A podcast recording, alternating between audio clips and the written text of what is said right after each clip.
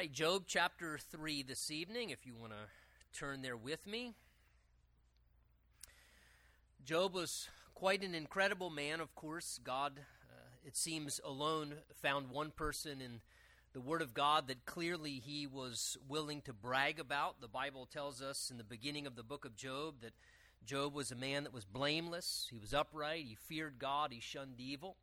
And God had blessed him in many ways. He had a great family. Uh, he had a seems a number of wonderful assets. He was wealthy. He was a prominent man known throughout the East and had not, done nothing wrong. God had certainly been enjoying his faithfulness and his fellowship. But then, of course, as we saw on one occasion, as the angelic beings were coming and presenting themselves before the throne of God, God aware of what Satan himself had been doing, going to and fro among the earth, looking for a next victim, someone else to uh, bring his assault against spiritually. God actually himself proposed Job as a consideration and asked him, Have you considered my servant Job? How he's uh, blameless and upright. And he said, I have no one like him on the entire earth. And of course, that began kind of this cosmic dialogue where Satan began to accuse God of his lack of worthiness, that Job, nor anyone for that matter, really worshiped God or served God just because God was worthy of worship or because he was good in who he was. And Job began to, in a sense, accuse the only reason why Job or anyone was faithful to the Lord or worshiped him was only because of the things that God had done for them. Uh, and in a sense, Job was saying, well, the only reason you get worship, the only reason you receive commitment from people on earth is because you bless them so much. And you do so many wonderful things in their lives. But if you take those blessings away, uh, even Job himself, your most seemingly faithful servant, will curse you to your face and will no longer be loyal to you. And of course, God took that opportunity as a, a challenge for all of the uh, spiritual realm, as well as, of course, for you and I on this side now, having the record of the book of Job and God's word, to basically silence the devil, to, in a sense, you might say, shut the mouth of the devil. God allowed this test process to take place where God allowed some access in Job's life by the devil to be able to bring some difficulties into Job's life. And of course, right away, he began attacking the things that were material and tangible in Job's life. And one day, Job pretty much lost everything we saw lost all of his wealth, lost his business, lost all 10 of his children in one tragic accident. And if that weren't enough, as this process went on, Job continued to show his faithfulness to God. And then, of course, the devil brought up, well, of course, uh, he's been faithful thus far, but let me touch the one area of his actual life, his health, because he says everybody has a breaking point. Uh, and if I can have access to eliminate or disrupt his health, uh, that'll be the final straw. And everybody has their price tag, and indeed that will be the thing. And then, of course, once again, uh, in this cosmic conversation going on, which Job's completely oblivious to, God allows the devil again access to touch Job's life. He wasn't allowed to take Job's life. But again, remember, then we saw that the devil afflicted Job with these painful sores, these boils, and this health affliction that was incredibly painful and lasted for quite a duration of time in Job's life. And yet, we were told that though even his own wife recommended to him that he just curse God and die, it says that Job would not allow this to cause him to sin against God or to charge God foolishly and continue to be faithful to the Lord. And again, at this point, remember, he has no idea why these things are even happening. He has no explanation. He has no understanding of what dialogue is going on in the spiritual realm between God and Satan. And we left off last time at the end of chapter 2, where then his three friends came to him, hearing about his plight and his tragic losses and the painful condition he was right now in, grieving his children, suffering this horrible health affliction. And when they arrived, they were quite taken back, it seems utterly shocked, because Job's condition was actually way worse than they even envisioned. So much so that it caused them to actually begin to, to weep and to just sit down. It says, for seven days long, they sat down with him and they didn't say a word. They couldn't even imagine what they could possibly say that would be helpful. Yet, after seven days of silence now, Job is going to begin to try and start processing this, and he's going to break the silence, and he's going to begin to just kind of express some things of how he's feeling and what he's going through. And then, of course, what that does is that precipitates a response from those friends who had come to be his comforters, who then enter into this long series of dialogues back and forth as they try and basically give Job explanation for why these things were happening in his life. We're going to see this is the great human problem that we oftentimes make when people are going through difficulties is instead of just providing them comfort and support uh, a lot of times we just feel this need to want to give people answers and to give them explanations and the reality is is we should know by this point as christians that we don't live by explanations we just live by promises uh, because there are a lot of things that never get explained to us. And there's always going to be this gap between what is infinite and us which is finite. And there are a lot of things that just aren't black and white and cut and dry, and we don't always have the reasonings behind why certain things happen and uh, why God allows this to unfold and when it's spiritual warfare and when it's not spiritual warfare. And we're going to see in the chapters ahead from chapter 3, really all the way to around chapter 38, the next 30 plus chapters, there's going to be this back and forth dialogue between Job and his friends. Uh, and I'll be the first to admit to you, it, it's going to be tedious. it's difficult. It's one of those kind of things where, when if you're familiar with the book of Job, you think, all right, you know, three, four, five, seven chapters of that. We, we kind of got the point there, God. Like, can we just get to the good part at the end where you then intervene and you start talking and you dialogue with Job and then ultimately you restore Job and there's this kind of good and happy ending? Why 30 chapters of this kind of poetic dialogue back and forth? Why does it last so long? And I think in some ways, because God is just to some degree trying to give us a realistic awareness that a lot of times things don't just have a shortcut to them. A lot of times we would prefer the shortcut to get from point A to point B, but a lot of times there are bigger gaps of time in between what happens and maybe the thing turning a corner or finally we getting some explanation or some resolution and to some degree, perhaps God is just giving us a reality check that, you know, life doesn't always work that way. It's not just sprinkle a little pixie dust and problems go away immediately. Uh, a lot of times things tend to last a lot longer than we would prefer them to. But those are the things that cause us to grow in faith and to have to trust God and embrace mystery and the fact that we don't ourselves have all the answers and we're not even entitled to all the answers. What we are responsible to do is keep trusting God and knowing who he is. So we'll try and move through these chapters a little bit of a faster clip for sake of, of mercy to move our way through these things. Again, a lot of it remembers poetic language, and so it's kind of difficult sometimes. We can get bogged down in some of it. But chapter 3 opens up now with Job. It tells us, after having sit in silence with his friends for an entire week in his suffering, that after this, chapter 3, verse 1, Job opened his mouth and he cursed the day of his birth. Now take notice, it does not say he cursed God. That would have been the temptation he was wrestling with. In fact, that was even remember what his wife proposed to him.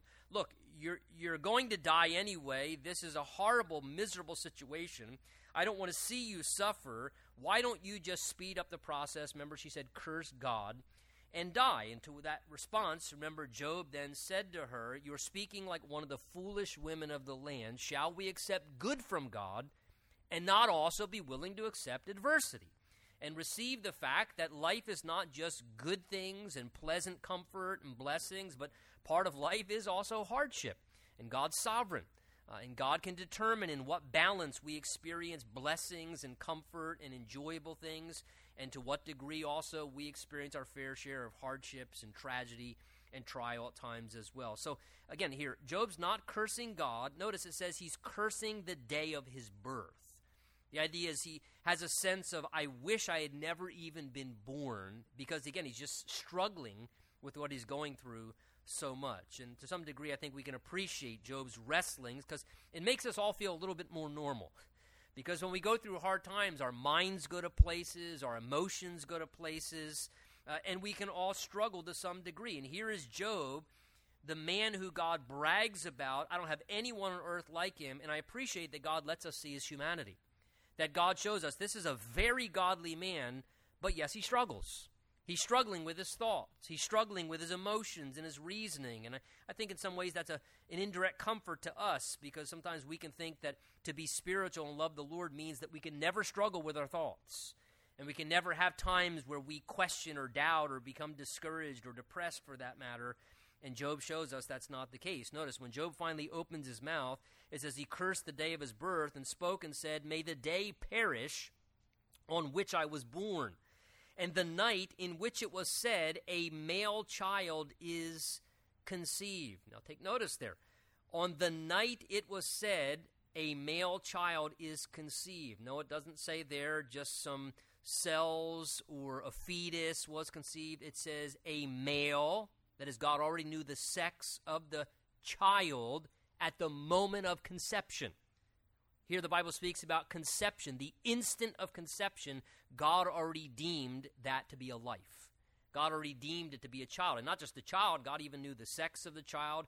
And really, Psalm 139, all the days written in Job's book were recorded before one of them ever came to be. So again, we always see in the Word of God, God upholding conception with life and nothing less than that. A male child was conceived. And he said, May that day of my conception be darkness May God above not seek it, nor the light shine upon it. May the darkness and the shadow of death claim it. May a cloud settle on it, and may the blackness of the day terrify it. As for that night, may darkness seize it, and may it not rejoice among the days of the year. Typically, you'd rejoice on that day of the year that was your birthday. Notice he says, verse 6, the end of it, and may it not come into the number of the months. I mean, in essence, what Job is saying here is basically, I wish the day of my birth were just erased from the calendar. Again, the idea here is life has become so difficult for him, he's at a place where basically he's saying, if this is what my life existence is going to be like, I wish I had never had a life. I wish my life never came to being. I wish it would just be erased off the calendar that day because to live in this misery is the absolute worst thing anyone could go through. Now, in some ways, this goes to show you that Job, again, is struggling because prior to the time period that he's in right now, with all the difficulty and the loss he went through and the, you know, the, the painful situation with his health, Job had been a very blessed man up to this point. To some degree, he's kind of forgetting all the blessings that he had experienced for all the years prior. He's acting like his entire life has been miserable. But again, when you're in misery and in pain, that kind of tends to be where the, the microscopic focus goes into. And that's what Job's dealing with here. So he says, I just wish my birth had never even taken place, he says.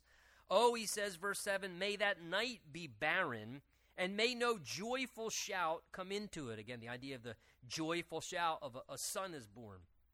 May, they, may those curse it who curse the day those who are ready to arouse Leviathan. Now, we'll see as we go further in Job, this seems to be a reference to a large sea creature, and potentially this could be some of the biblical inferences to the dinosaurs. And we'll talk about that when we see this surface later on, but keep track of that creature mentioned here, Leviathan. We'll talk more about that as we go further.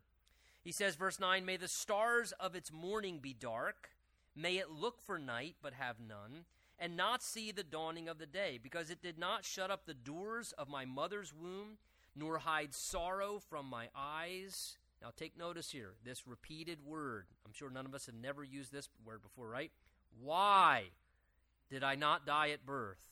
Why did I not perish when I came from the womb? Why did the knees receive me? Or why the breast that I should nurse? For now I would have lain still and been quiet. I would have been asleep, again, a euphemism in the Bible for death. Then I would have been at rest with the kings and the counselors of the earth who built ruins for themselves, or with princes who had gold who filled their houses with silver. Or why was I not hidden like a stillborn child, like infants who never saw light? So Job says, if this is what my life was going to be, if this is what the outcome of my life experience was going to unfold into, then he says, Why was I ever even born?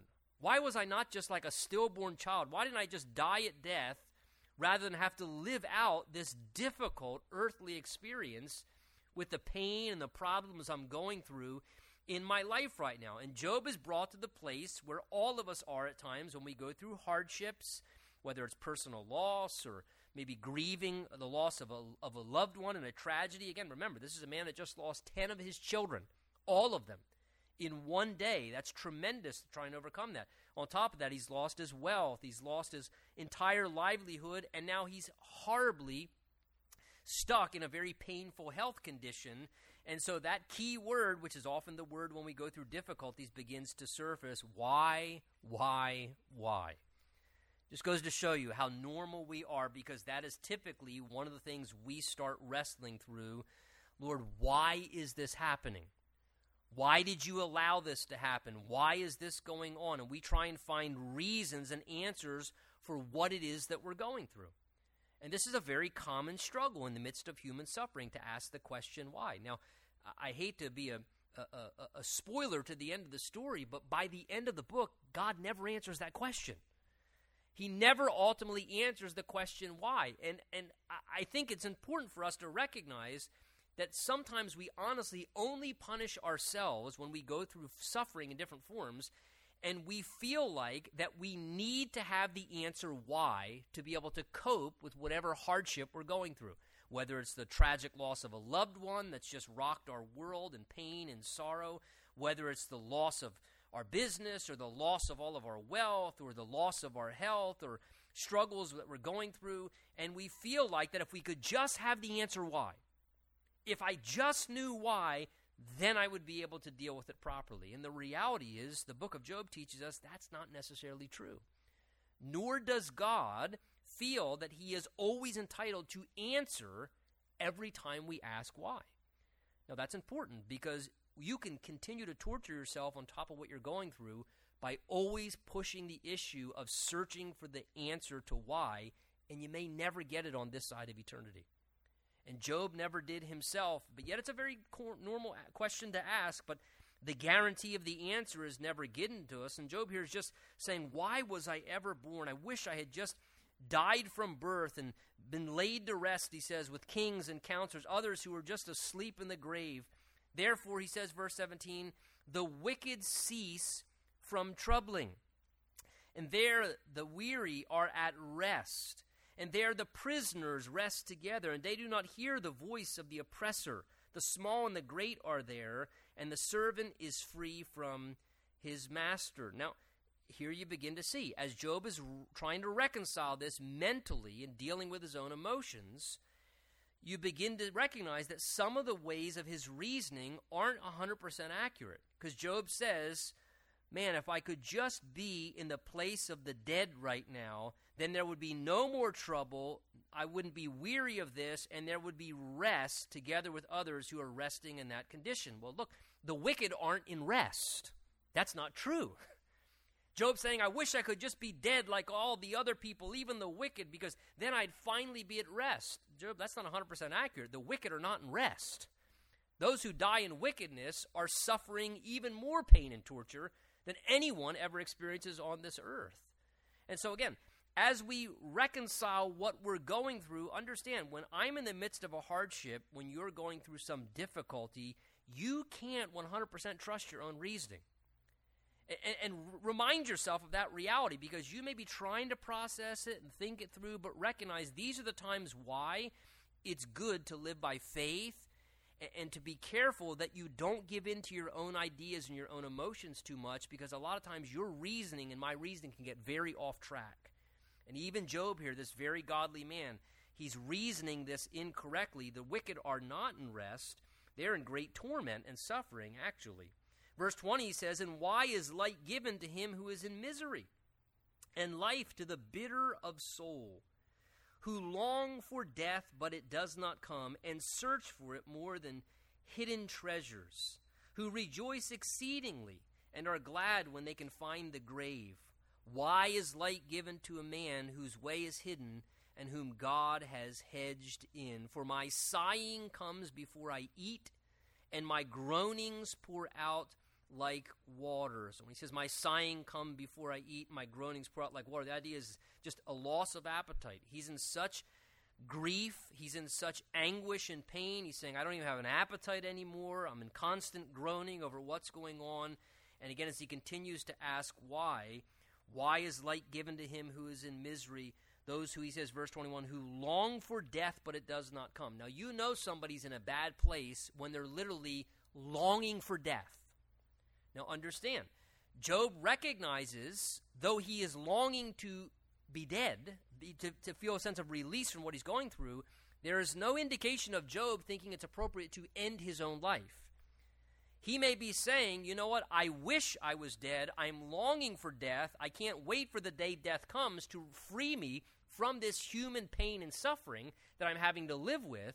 But Job here in no way is being suicidal. He's not making comments as if somehow he's going to end his own life. He's just saying, God, I wish you would bring an end to my life.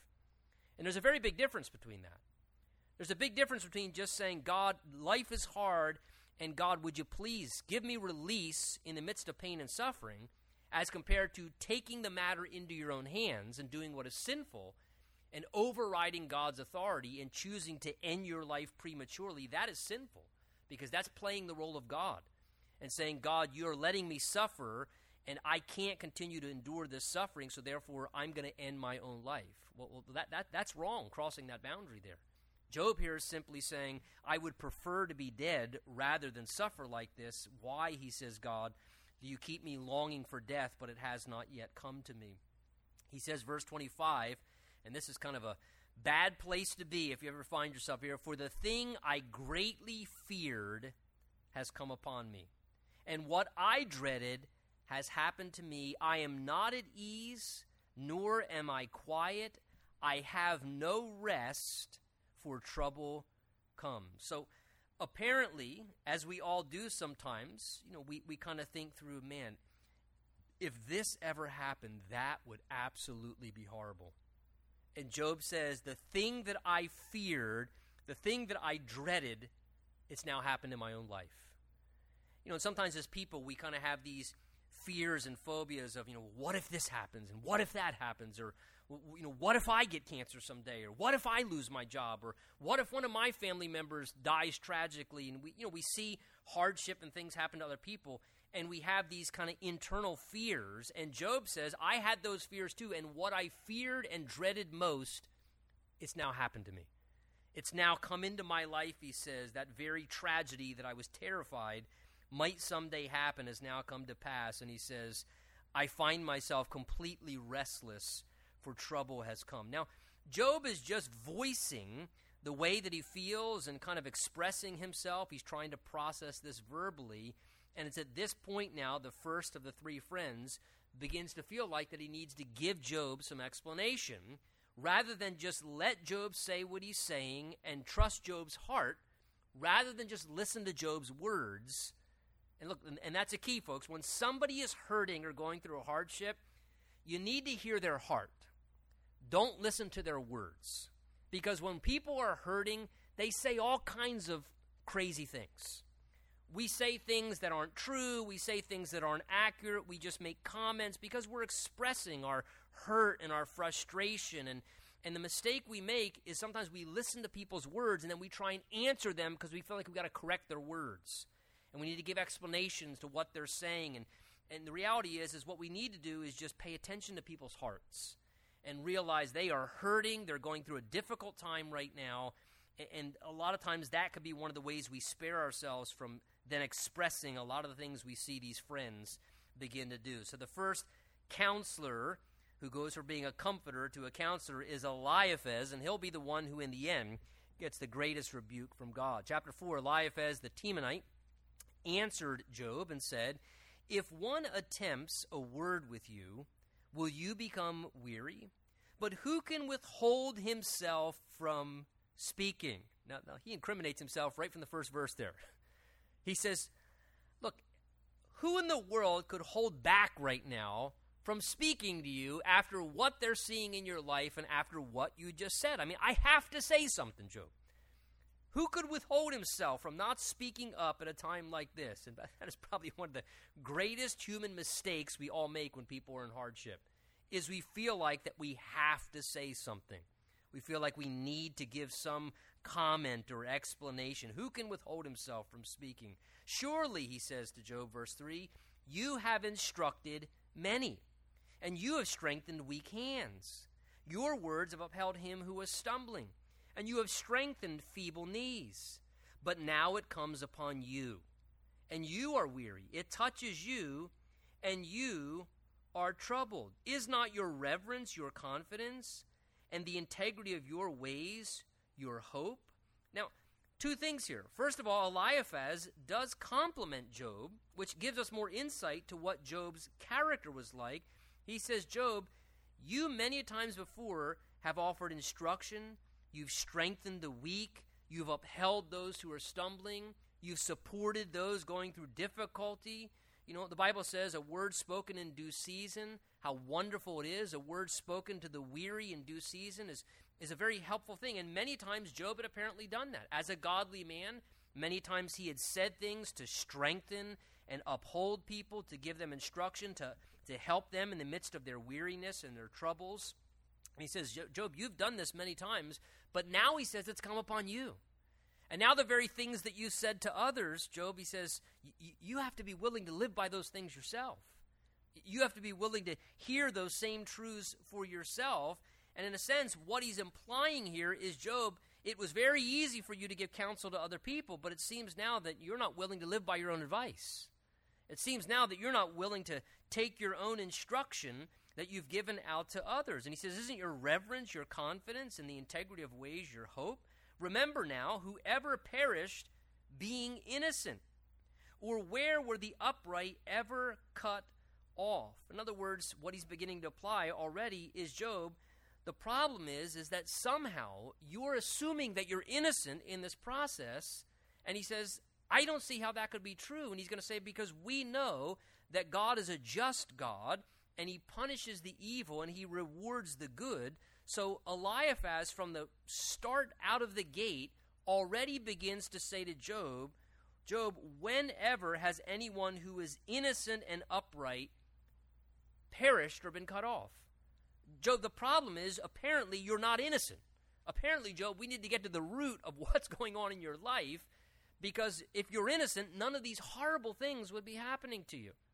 Now, unfortunately, what he's failing to disregard is the fact that indeed it is true that man reaps what he sows and that God is a just judge, but there have been plenty of times where people who have been innocent have suffered, even prior to the time of Job. For example, remember the first murder in the Bible, Cain and Abel?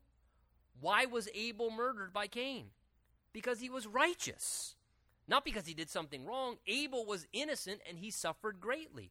Noah suffered at the hands of people in his day, and he was a godly man. Of course, the ultimate example, our Lord Jesus Christ. Who has ever perished being innocent? Verse 7. Jesus. Jesus was completely innocent. He was sinless, and yet he perished, and he was cut off in death. So we have to be careful of this automatic assumption that there's some underlying reason that, well, the reason why that person's going through that is probably because, it's probably because maybe there must be something going on in their personal life. There must be something going on that, you know, God's just having to deal with them in regards to something. You know, maybe you've had people say that kind of thing to you before. I, I know firsthand. I, you know, have a few different times in my life. One of them particularly, I remember right before we moved down here when we were going back and forth uh, doing the, the Bible study in that season there. And I was uh, going to church on a Sunday morning, and I had two of the girls in the van with me. Trish and Abby were away at a women's retreat, and I had the two younger girls with me. And on the drive into church that Sunday morning, uh, you know, early ahead there, going through a green light, somebody blew through a red light, T-boned the van that I was in, and thanks be the grace of God, I was in the police chaplain van. It was a great end of the story. because I was in a police chaplain, one, my car didn't get wrecked, the city's car got wrecked.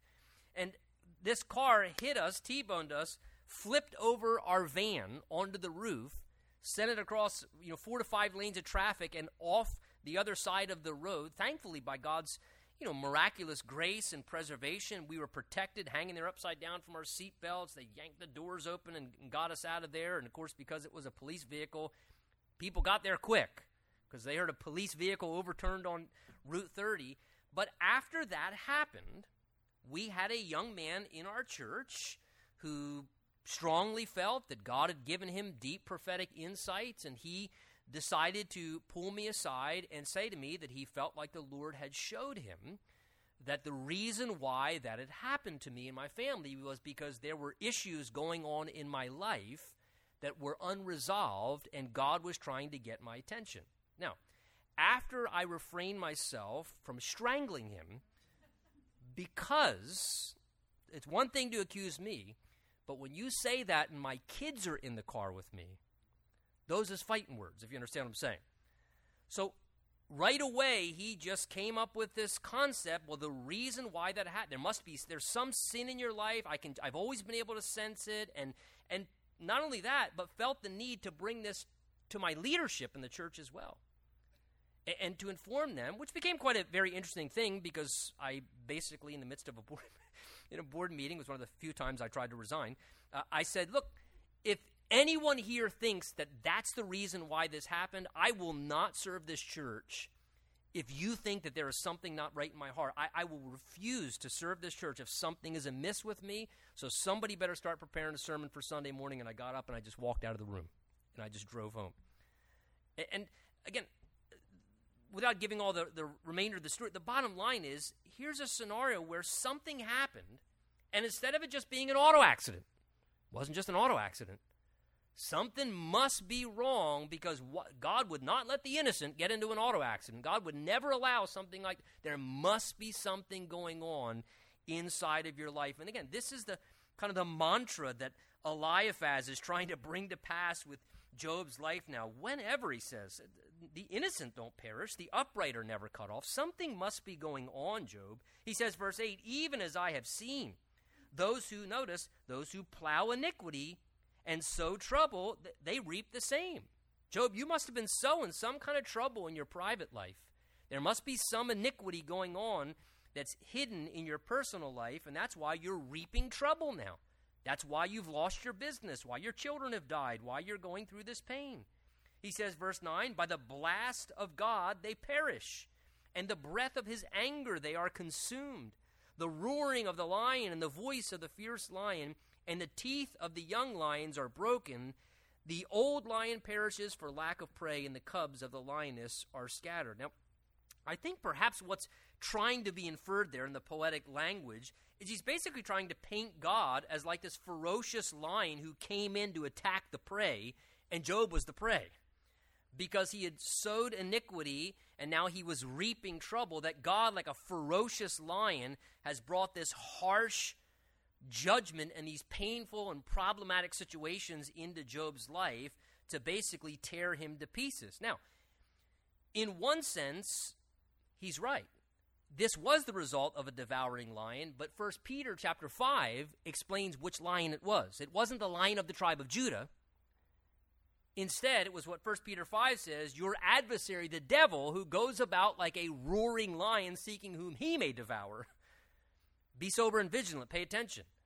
This was the result of a roaring, ferocious lion. This is the result of the demonic attack Uh, of the demonic forces and the devil himself trying to ruin and destroy Job's life in spiritual warfare. Well, again, as is often the case, when people want to make such accusations or feel they have such deep insights, they need to be very spiritual in the way they go about it. So to me, verse 12 is no shock because now Eliphaz says, Listen, here's how I know this is true because I've had a spiritual experience. Look what he says, verse 12. Now a word was secretly brought to me, and my ear has received a whisper of it. In disquieting thoughts from the visions of the night, when the deep sleep falls on men, fear came upon me and trembling which made all my bones shake. Then a spirit, notice, just a spirit he describes, a spirit passed before my face. The hair on my body stood up. Ooh, sounds mystical. It stood still, but I could not discern its appearance. I couldn't tell exactly who it was, but a form was before my eyes, and then there was silence. And then I heard a voice saying, Can a mortal be more righteous than God? Can a man be more pure than his maker? So he says, Job, I, I know this is accurate because I had a spiritual experience. He says, I had this really interesting experience where it made my hair stand up on end. And this spiritual form passed before me, and it whispered secret things to me. He says, I received a whisper in my ear that said, Can a mortal be more righteous than God? And can a man be more pure than his maker? And, and, and look, I don't doubt that Eliphaz may have indeed had a spiritual experience. The question is, was the spiritual experience God? Because there's more than one way to have a spiritual experience. And what's described here, if you look at it, of Eliphaz's spiritual experience, God doesn't deal in the realms of secrecy and do things weird and spooky and make people's hair stand up on end. If God wants to speak to somebody, he'll speak to somebody. He makes it very evident that it's him that's communicating it. And so there's a degree of truth what he says, but there's also a lot of error that's conveyed as well.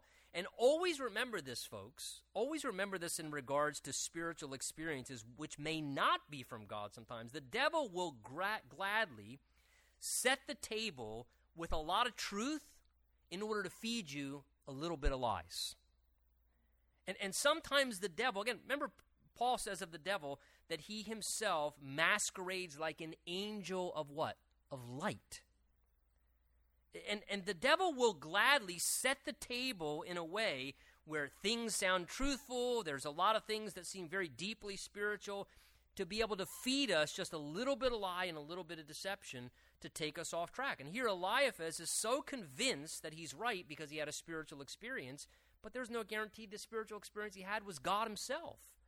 And so now he's kind of reading into this and wanting to put this idea into Job's mind, he says. Verse 18, he says, If he puts no trust in his servants, if he charges his angels with error, how much more those who dwell in houses of clay, whose foundation is in the dust, who are crushed before a moth? They are broken in pieces from morning till evening, they perish forever, with no one regarding. Does not their own excellence go away? They die even without wisdom. Now, again, that's not accurate of God. If he puts no trust in his servants, there are times where God puts servants into things where he entrusts them with things to do. God entrusted Noah. Again, and I'm just using references prior to the time of Job, which they would have had a reference point for. Noah was entrusted with something as a servant of the Lord, remember? To build a boat, to build an ark.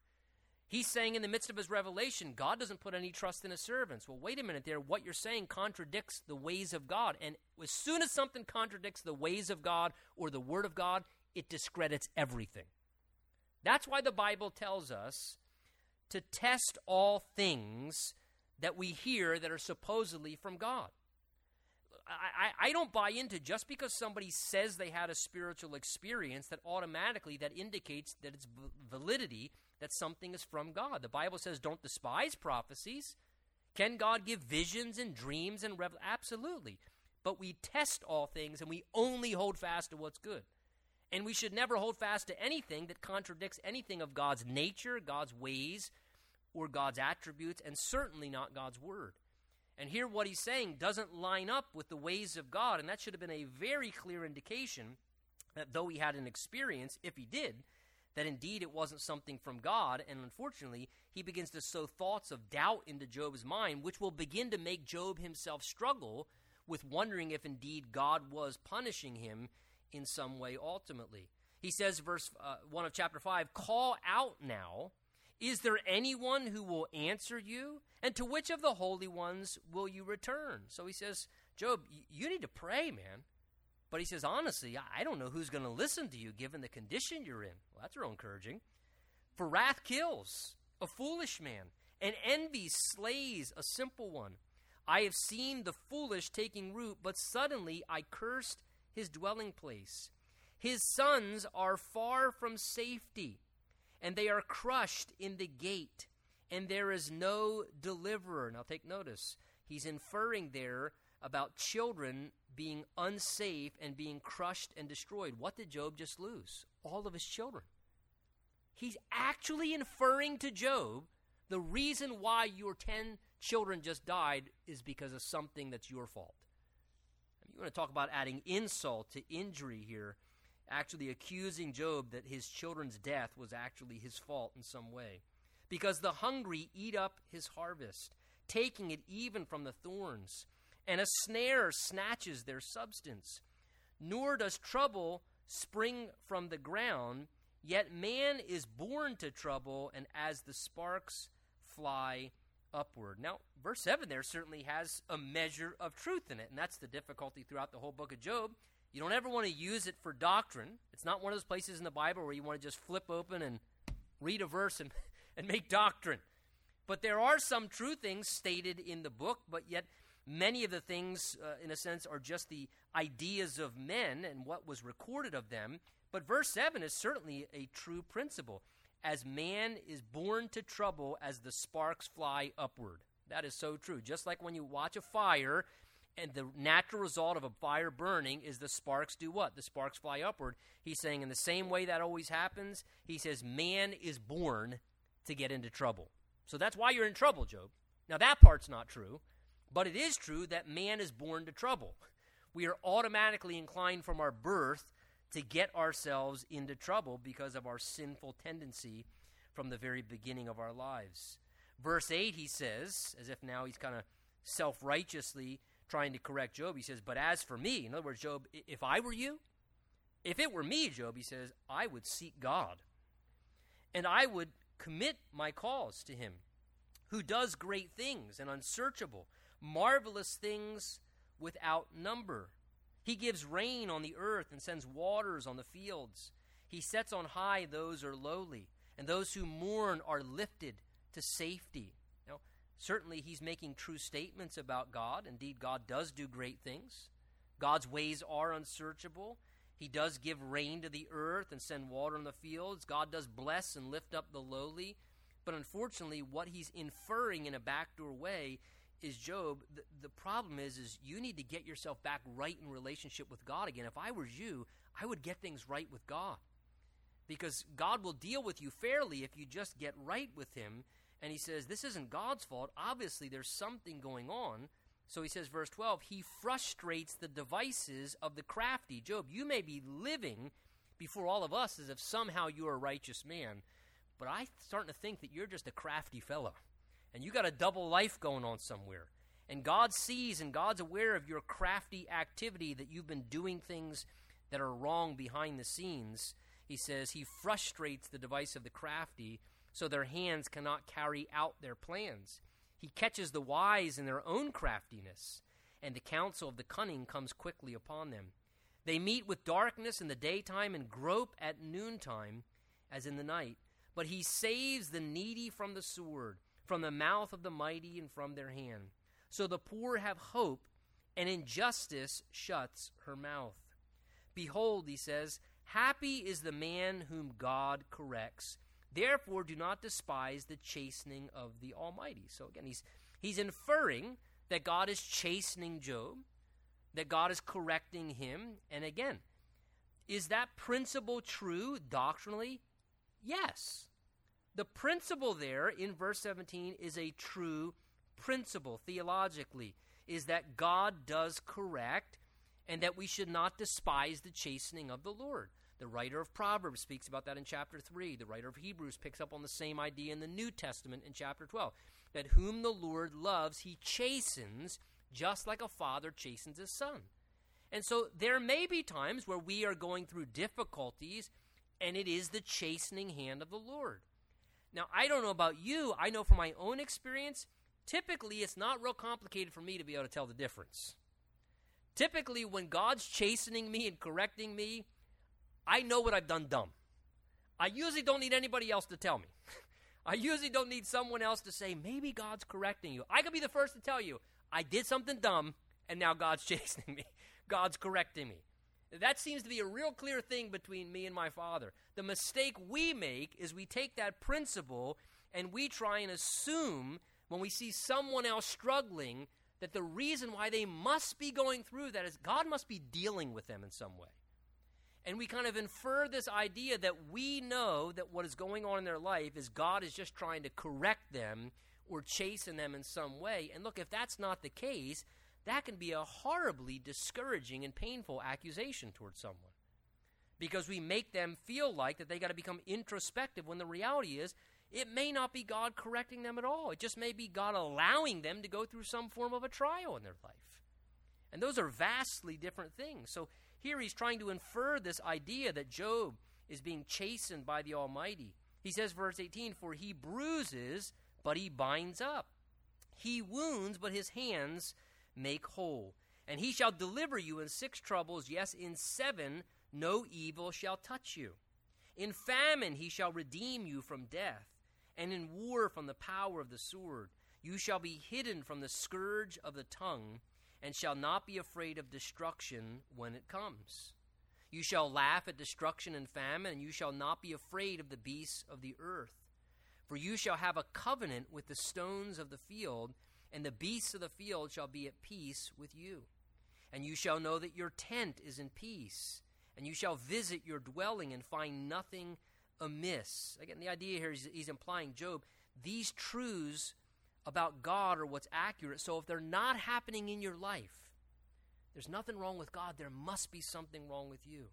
And he's continuing to try and dig at this reality that, Job, if you're going through hard times and you're not experiencing these things, it must be because there's some underlying issue that's taking place in your life. He says, verse 24, You shall know that your tent is in peace, and you shall visit your dwelling and find nothing amiss. You shall also know your descendants shall be many, and your offspring like the grass of the earth. You shall come to the grave at a full age. In other words, Job, you wouldn't be suffering and almost at the point of death if you were righteous. As a sheaf of grain ripens in its season, behold, this we have searched out and it is true. Hear it and know it for yourself. In other words, Job, these things are theologically true, so they have to be true about your life. Look, we always need to be careful because maybe we know scripture verses and maybe we know theological truths, but Lord, help us when we start to play God in somebody else's life. And that's what Eliphaz is doing here. He's saying, Job, I can see what you're going through, and he automatically assumes I've searched this out. Job, I've evaluated your situation, and I know it's true. You just need to hear what I'm saying and accept it. And in a sense, he kind of indicates to Job that somehow he has the inside track with God, and so he knows exactly what is going on. Well, Job answered and said, Oh, that my grief were fully weighed and my calamity, he says, laid with it on the scales, then it would be heavier than the sand of the sea. Therefore, my words have been rash. So, Job makes this poetic statement about his suffering. He says, If you could take all of the wet sand that exists, he says, all the sand of the sea, wet, heavy sand, and put it on one side of the scales, and put all my hardships and calamity and pain and suffering on the other side of the scale, he said, My pain and hardship and calamity would totally outweigh all that heavy sin. Again, Job's just trying to, in a poetic way, say how much difficulty he's under at this time, how much hardship, the weight. You know, we talk about the weight of someone's problems. He's just trying to infer that. And he says, That's why my words, maybe they have been rash, Job says. Maybe I've said some rash and impulsive things, but I'm under a lot, he's trying to indicate. For the arrows of the Almighty are within me. My spirit drinks in their poison. The terrors of God are arrayed against me. Does the wild donkey bray when it has grass? Does it low over its fodder? Can flavorless food be eaten without salt? Absolutely not, right? Or is there any taste in the white of an egg? You can decide that. My soul refuses to touch them. They are loathsome food to me. Oh, that I might have my request, that God would grant me the thing that I long for, that it would please God, notice, that it would please God to just crush me. That he would loose his hand and cut me off. Then I would still have comfort. Though I am in anguish, I would exalt. He will not spare, for I would have not concealed the words of the Holy One. What strength do I have, he says, that I should hope? And what is my end that I should prolong my life? Is my strength the strength of stones, or my flesh the flesh of bronze? Is my help not within me, and success driven from me? So basically, Job says, Look, you could tell from verse 4, maybe you're right. And this is the unfortunate thing. Because up to this point, Job was not in the way of thinking that somehow he had sinned. But one person in his life begins to deposit this idea in his mind, and now all of a sudden you notice from verse 4 of chapter 6 onward, he starts to say, The arrows of the Almighty are within me. In other words, he says, maybe this is God taking shots at me. Maybe this is God trying to pierce me and God trying to shoot at me and punish me and bring this affliction into my life. And let me just say, it is difficult enough when people suffer. When people go through a hardship, some life tragedy, or they are dealing with some heavy, painful thing in their life, it is hard enough to carry around the weight of a heavy burden. The last thing somebody needs in that situation is to begin to think that God is the one who's actually pressing down on them in displeasure, or that God is the one firing shots at them, trying to make their life miserable, or trying to harm them and make them worse. That is probably one of the worst ideas we can put into someone's mind. And yet, sometimes trying to be overly spiritual, we kind of convey that idea to people sometimes when we try and give them explanations. Be very, very careful when you're dealing with people that are suffering. The last thing you want to do is put an idea in their mind they start questioning God, or they start getting angry at God, or thinking that somehow God is angry with them on top of everything else that they're going through. And you know what? If you find yourself wrestling with that in the times of your suffering, there comes a time when you need to believe your beliefs and you need to doubt your doubts. Believe what you know is true and doubt the things that are the doubts that begin to arise in your mind. Sometimes that is necessary because doubts will begin to arise in your mind about God and God's goodness and what God's doing, doubt those doubts and believe what you know is true. And when you don't know certain things, just rely upon what you do know. This, unfortunately, starts a process where Job will begin to wrestle in confusion as he dialogues with his friends going forward throughout the rest of the book. Let's stand together. Let's leave off there and pray